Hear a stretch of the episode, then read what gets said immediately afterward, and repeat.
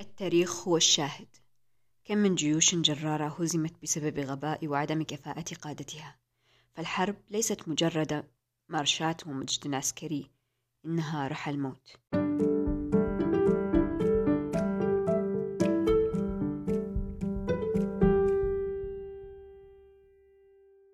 الكتاب اسمه دور الصدفة والغباء في تغيير مجرى التاريخ العامل الحاسم لإريك دورتشميت واضح من العنوان. يتكلم عن القرارات الغبية اللي يتخذها القادة عن الصدف اللي تجيهم وقت المعارك وتقلب موازين القوى. من بداية من حصان طروادة إلى حرب الخليج. الكتاب يتكلم من حصان طروادة إلى حرب الخليج والصدف والغباء اللي صاير فيها واللي قلب التاريخ. اللي قرفني في الكتاب آه، اللي قرفني كلمة قوية. اللي رفع ضغطي في الكتاب إن الكاتب إنه متحيز الجهة يتكلم من من وجهة نظر جهة واحدة يعني في حرب حطين هو يتكلم من وجهة نظر الصليبيين في كثير من المعارك هو يتكلم من جهة واحدة ويجبرك يسحبك معه إنك تتحيز معه بالضبط يوريك ظروف الجيش اللي بغى يخسر لكنه نجا بسبب آه، عامل حسم أو خسر بسبب عامل الحاسم اللي هو إما الصدفة أو الغباء أنا ما أثق إنه في صدف في المعارك ما فيها صدف أبد. فيها قرارات غبية وهي اللي أثرت على مجرى مجرى المعركة. مثلا في معركة حطين هو يتكلم عن الحروب الصليبية وبالذات معركة حطين. معركة حطين آه، حط الصدفة أو العامل الحسم اللي أنقذ أو ساعد المسلمين في المعركة وقلب موازين القوى هو الجو الطقس. لأنه كان جو مشمس كانوا مضطرين الجيش المسيحي أو الجيش الصليبي إنه يقطع صحراء محمل بالعتاد العسكري ما ما أخذ معاه ثيران اللي عربات الماء عشان ما يبطئ المسير. لاحظتوا؟ الملك رفض إنه ياخذ معاه عربات الماء وهو راح يقطع الصحراء على أساس إنه بعد الصحراء راح يكون في آبار وفي بحر الجليل يقدرون الجيش يقدر الجيش إنه يرتوي بعد ما يقطع الصحراء من الآبار الموجودة وهذا كان يفكر فيه الملك. وهذا غباء مش صدفة. الكاتب لخبط بين الأكراد والأتراك والمسلمين العرب فكان يسمي الجيش الجيش الترك مقابل يسمي الجيش المسيحي. يطلق فيه كذا كذا مصطلح يتكلم عن المسلمين هنا الجيش المسلم والجيش المسلم لكنه بشكل عام يسمى الجيش الترك وأحب أدخل بالنيات أنا موت على هالسالفة. فأفكر إنه ما حب يتكلم عن مجد المسلمين مقابل انهزام وغباء الجيش الصليبي. فما حب ينسب المجد والعبقرية العسكرية للمسلمين في ذيك الفترة فيسميه الكرد آه لا يسميه الترك. وأنا متحيزة مرة لهالمعركة لأن هذه المعركة بالذات هذه معركة هي نصرنا ما نساوم فيها معركة حطين. في مقطع يقول هنا كان صلاح الدين يراقب المعركة من أيكا مجاورة فرأى هجمات تقي الدين تنكسر أمام شراسة الفرسان المقنسلين الذين قاتلوا بغضب رجال جننهم العطش. لم يفلح تفوق عدد المسلمين في جالهم يحققون أي تقدم خلال هجومهم عبر جبهة ضيقة. وبدأت صفوف الأتراك تتزعزع أمام هجمات الفرسان المسيحيين الذين كانوا ينقضون عليهم كقذيفة من جنيق لا ترد ونجحوا بسيوفهم الطويلة في فتح ثغرة في صفوف الجيش المسلم. وأطبقوا على خاصرة سرية حماية تقي الدين فتخلخل صفوف المسلمين وانحدرت واندحرت سوري في مقابل وصفه عن بسالة وقوة فرسان المسيحيين ما كان في أي وصف عن بسالة وقوة الفرسان المسلمين في الجيش التركي اللي يسميه الجيش الترك. هذا اللي يقصده تحيز بهالشكل.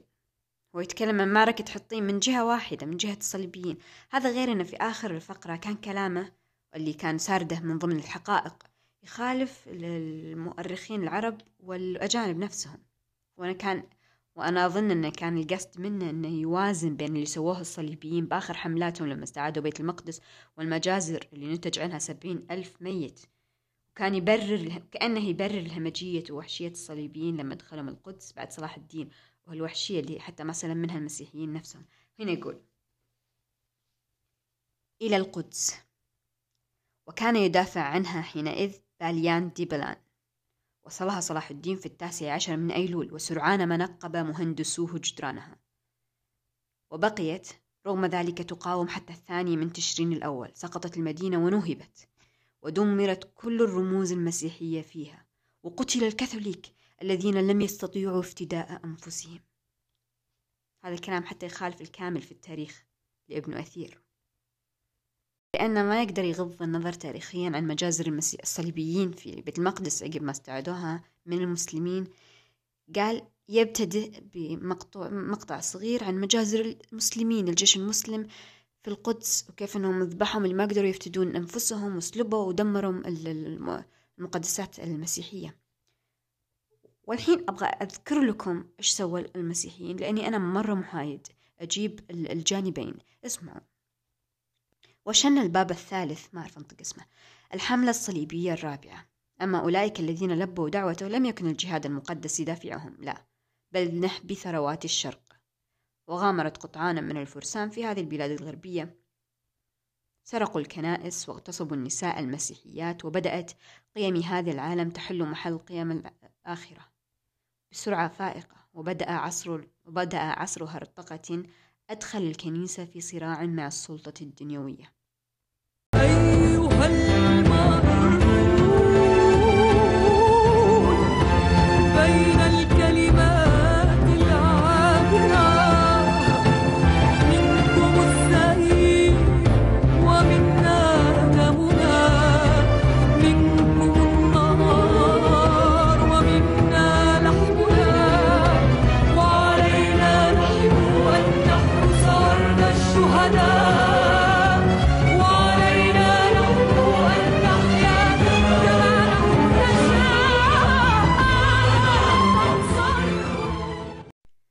قصيدة لتميم البرغوثي يقول فالغصن يأنف أن تمروا تحته والأرض تأنف أن تمروا فوقها والله سماكم قديما في بلاد عابرين.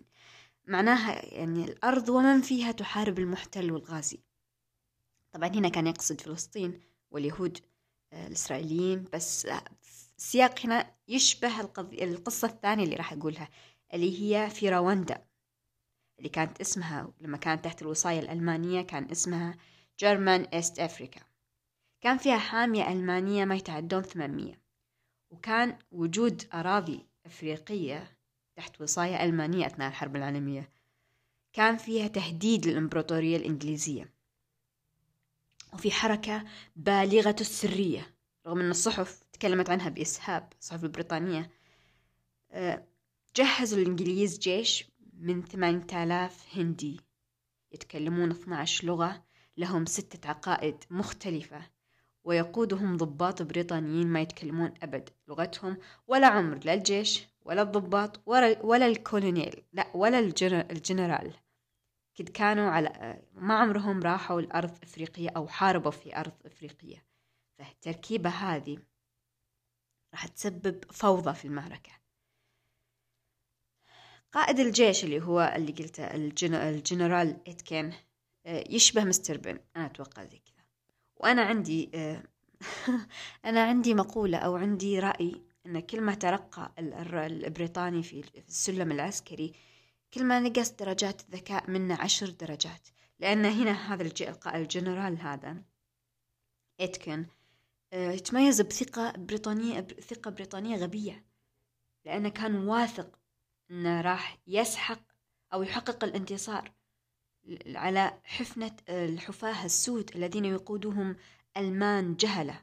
راح أرجع لعيد الميلاد واحتفل مع مع عائلتي بعد هالمعركة. كان واثق إنه راح إن معركته قصيرة جدا. راح يروح الجنوب East African ال German East African ويحقق الانتصار هناك ويرجع. وهذا كان المطلوب ترى بس لأنه غبي. ولأن جيشه مش جيش بريطاني جيش آه، هنود. ما كان لهم أي دور في القضية ذي ما كان لهم أي علاقة في امتداد الإمبراطورية البريطانية أو لحماية التاج البريطاني أو لحماية الملكة. كانوا أغلبهم هنود مزارعين ما عمرهم تدربوا على السلاح. وأصلا ما عمرهم ركبوا السفن وعبروا البحر. فلما شحنهم لما شحنوا من الهند إلى أفريقيا أفريقيا كانوا بحالة فوضى دوار بحر وإسهال وتم التعامل معهم كأنهم حيوانات. كانوا يقول لهم واحد من قادة الجيش هناك إن هذول أسوأ من في الهند. لقد جمعتم لنا أسوأ من في الهند. طيب شلون فيهم؟ في الجهة الثانية اللي هي الجهة الألمانية كان الكولونيل آه، فوربيك يدرب ألف محارب إسكاري. إسكاري اللي هي مصطلح الإفريق المحلي أتوقع. وكان امتحان التخرج عندهم إصابة هدف على بعد 500 متر يعني كانوا متمكنين. فوق هذا كله المعركة كانت في أرضهم. وهذه عشر نقاط لصالح ألمانيا الغازية طبعا اللي يقهر أن ألمانيا وبريطانيا يتحاربون في أرض إفريقية بجيوش ما, ما تنتسب لهم. هذا جيش إفريقي من قبائل محلية وهذا جيش هندي. يكسر خاطري الهنود أنا أتوقع أن كل واحد منهم كان من الجيش الهندي جته فكرة أو جته خاطرة أن أنا ليش هنا؟ المهم الجيش الهندي كانت عندهم إشاعة أن في أفريقيا في أكلة لحوم بشر وأصلا كانوا يعانون توتر وإرهاق وتوهم مشحونين من البحر واضطروا يومين ينزلون الحمولة اللي بالسفينة واللي كل أغلبها كانت أغراض خاصة حق أغراض شخصية للقادة فكانوا تعبانين مرة. طلب منهم القائد إتكن إنهم الجنرال إتكن إنهم يكملون مسير ويدخلون القرية بسرعة ويخلصون يرفعون العلم البريطاني ويرجعون. المشكلة أن ما كانت عندهم حتى خرائط من لهذه الأرض ما كانوا يعرفون ولا أرسلوا مستكشفين على هذه الأرض. لما كان يمشي الجيش في أفريقيا تعرض لهجوم الحامية المحلية. أول ما أطلق الرصاص هرب الجيش الهندي.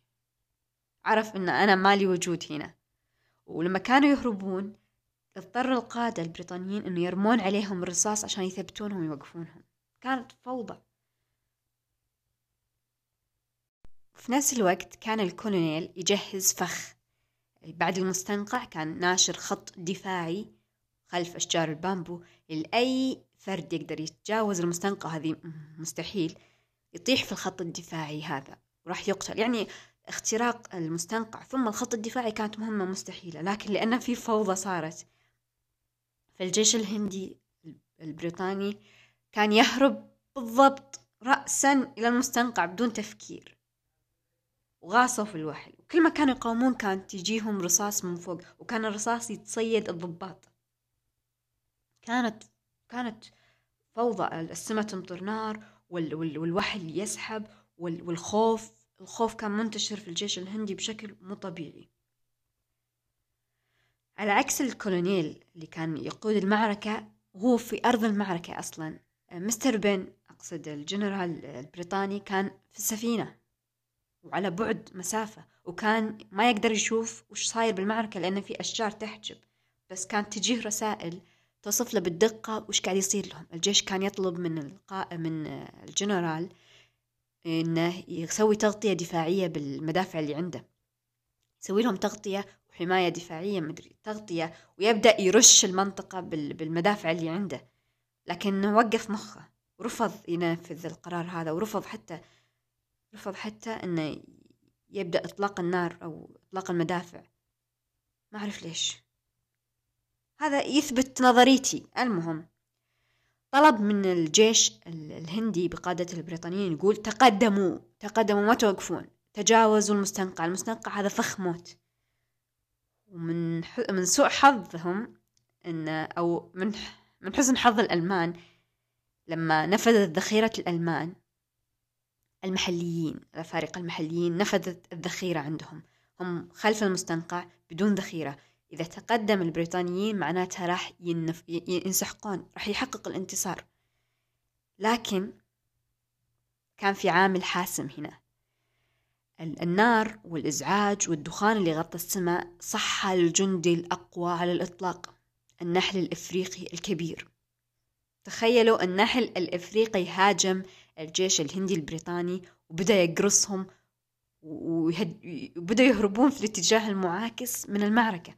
الجنرال مستر بن لما كان في السفينة وكان يشوف الأرض المعركة كان يشوف جيشه يركض ويطلع من ال من ال من ال من الغابة ويرمي نفسه في البحر ويصيح كان يطلب الإنقاذ ويرمون أسلحتهم. كانوا خايفين. واحد من القادة عند مستر بن أو الجنرال إتكن قال يبدو أن يبدو أن الألمان استخدموا حيلة دفاعية قوية. النحل الأفريقي. وغضب الجنرال إتكن. احذر من الغبي عندما يغضب لأن قرر يقصف المدينة اللي هي مدينة تانجا وأرسل عليها مدفعيته أول صاروخ طاح على مستشفى محلي مليان جرحى بريطانيين. ثاني صاروخ طاح بشكل عشوائي.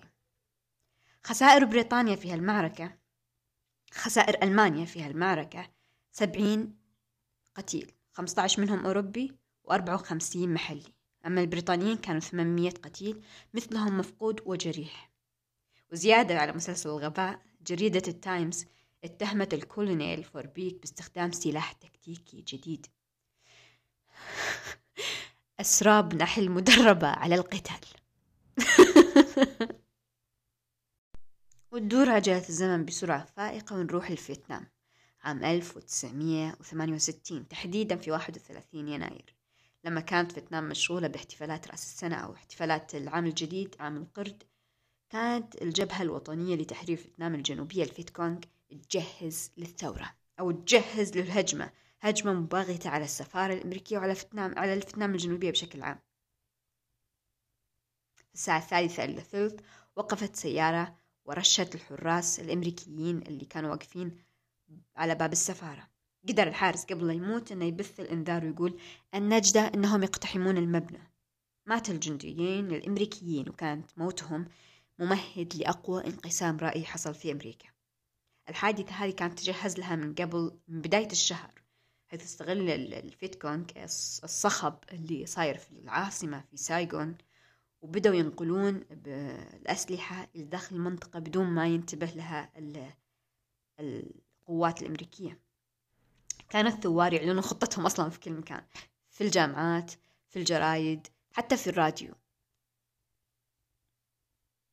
قالوا أن العام الجديد سيكون لحظة الفرح بالنصر النهائي لكن أمريكا ما اهتمت ولا حست أن في تهديد. أول ما انتشر الإنذار آه، النجدة أنهم يقتحمون المبنى كان في جنديين أمريكيين بجوار السفارة راحوا للإنقاذ وحصل مصيرهم مصير أخواتهم السابقين. ماتوا وبكذا يكون أربع أمريكيين ماتوا واثنين من الفيت كونغ أمر الجنرال الكتيبة بتطهير السفارة لكن الملازم رفض. قال ما حد أصلا يقدر يطلع أو يدخل من السفارة.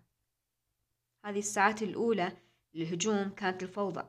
كل مكان كان كان الجنود الأمريكيين يطلقون النار بأي اتجاه لكن في الساعة التاسعة وخمسة عشر دقيقة أعلن تطهير السفارة.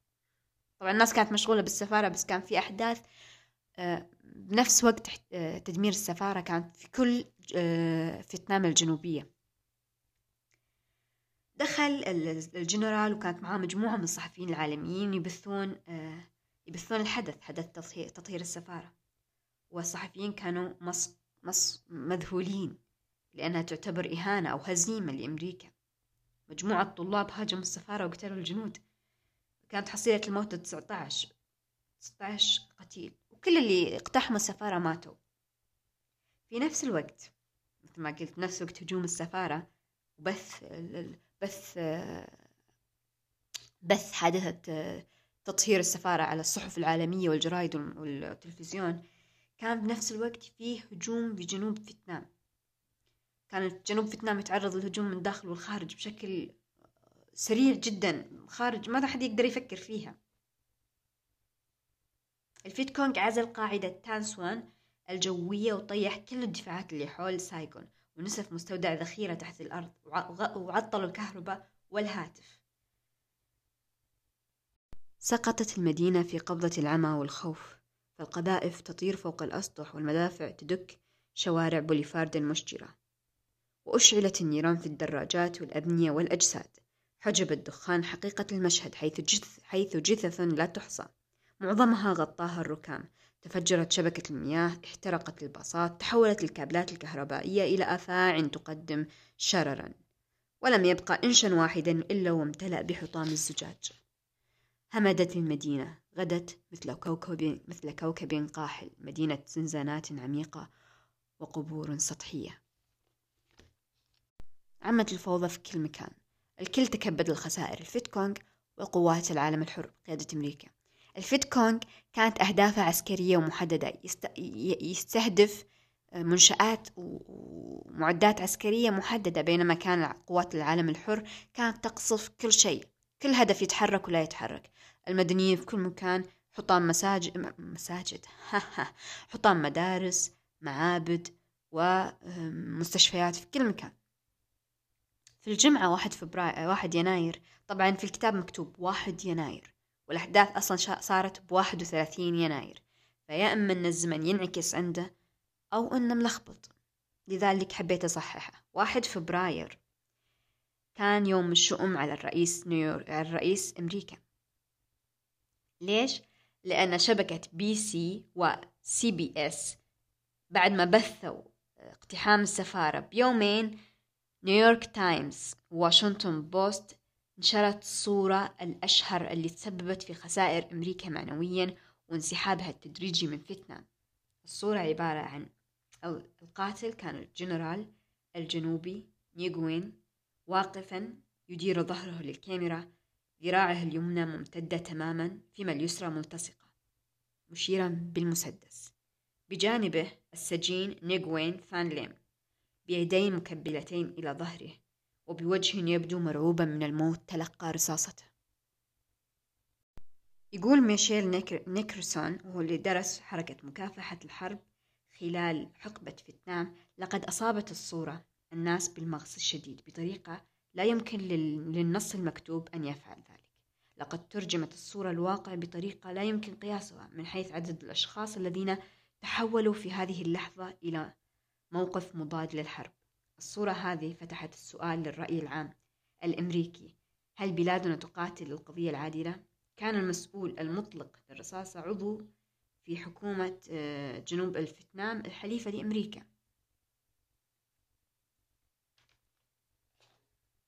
يقول المصور آدم إيدي آدمز لقد مات شخصان في الصورة من تلقى الرصاصة ومن ألقى بها. في رأس الرجل. فلقد قتلت الجنرال بعدستي. قال الدكتور ميك ماهون إنه في الأشهر التي تلت هجوم تيت تحول الرأي العام بسرعة أكبر من أي وقت سابق في الحرب. صورة واحدة طبعا هي مش الصورة الوحيدة كانت فيها صورة البنت أم تسع سنين اللي كانت تركض بالشارع مرعوبة مذعورة. هذه الصور وبالذات الصورة هذه سببت آه، خسائر الانتخابات للرئيس. سببت طرد الجنرال ويسترمو الجنرال ما أعرف أنطق اسمه اللي كان موجود أيام حركة أو أيام هجوم تيت. صورة واحدة تعد العامل الحاسم التي سببت لأمريكا الخسارة. طبعا الكاتب هنا يرجع لتحيزه يتساءل ماذا لو ما سمح الجيش الأمريكي للإعلام بالحرية التامة في تغطية الأحداث؟ طبعا هو يتساءل في قلبه غصة إنه آه يا ليت أمريكا ما انهزمت فيتنام. وحسرتاه يقول من السخيف القول أن أمريكا بكل قواها عجزت عن هزيمة عصابات الفيت كونغ الحرب في فيتنام كانت بعد قلب أمريكا تحارب على جبهتين. المسكينة كانت تحارب المزارعين الفيتناميين والرأي العام الأمريكي والعالمي.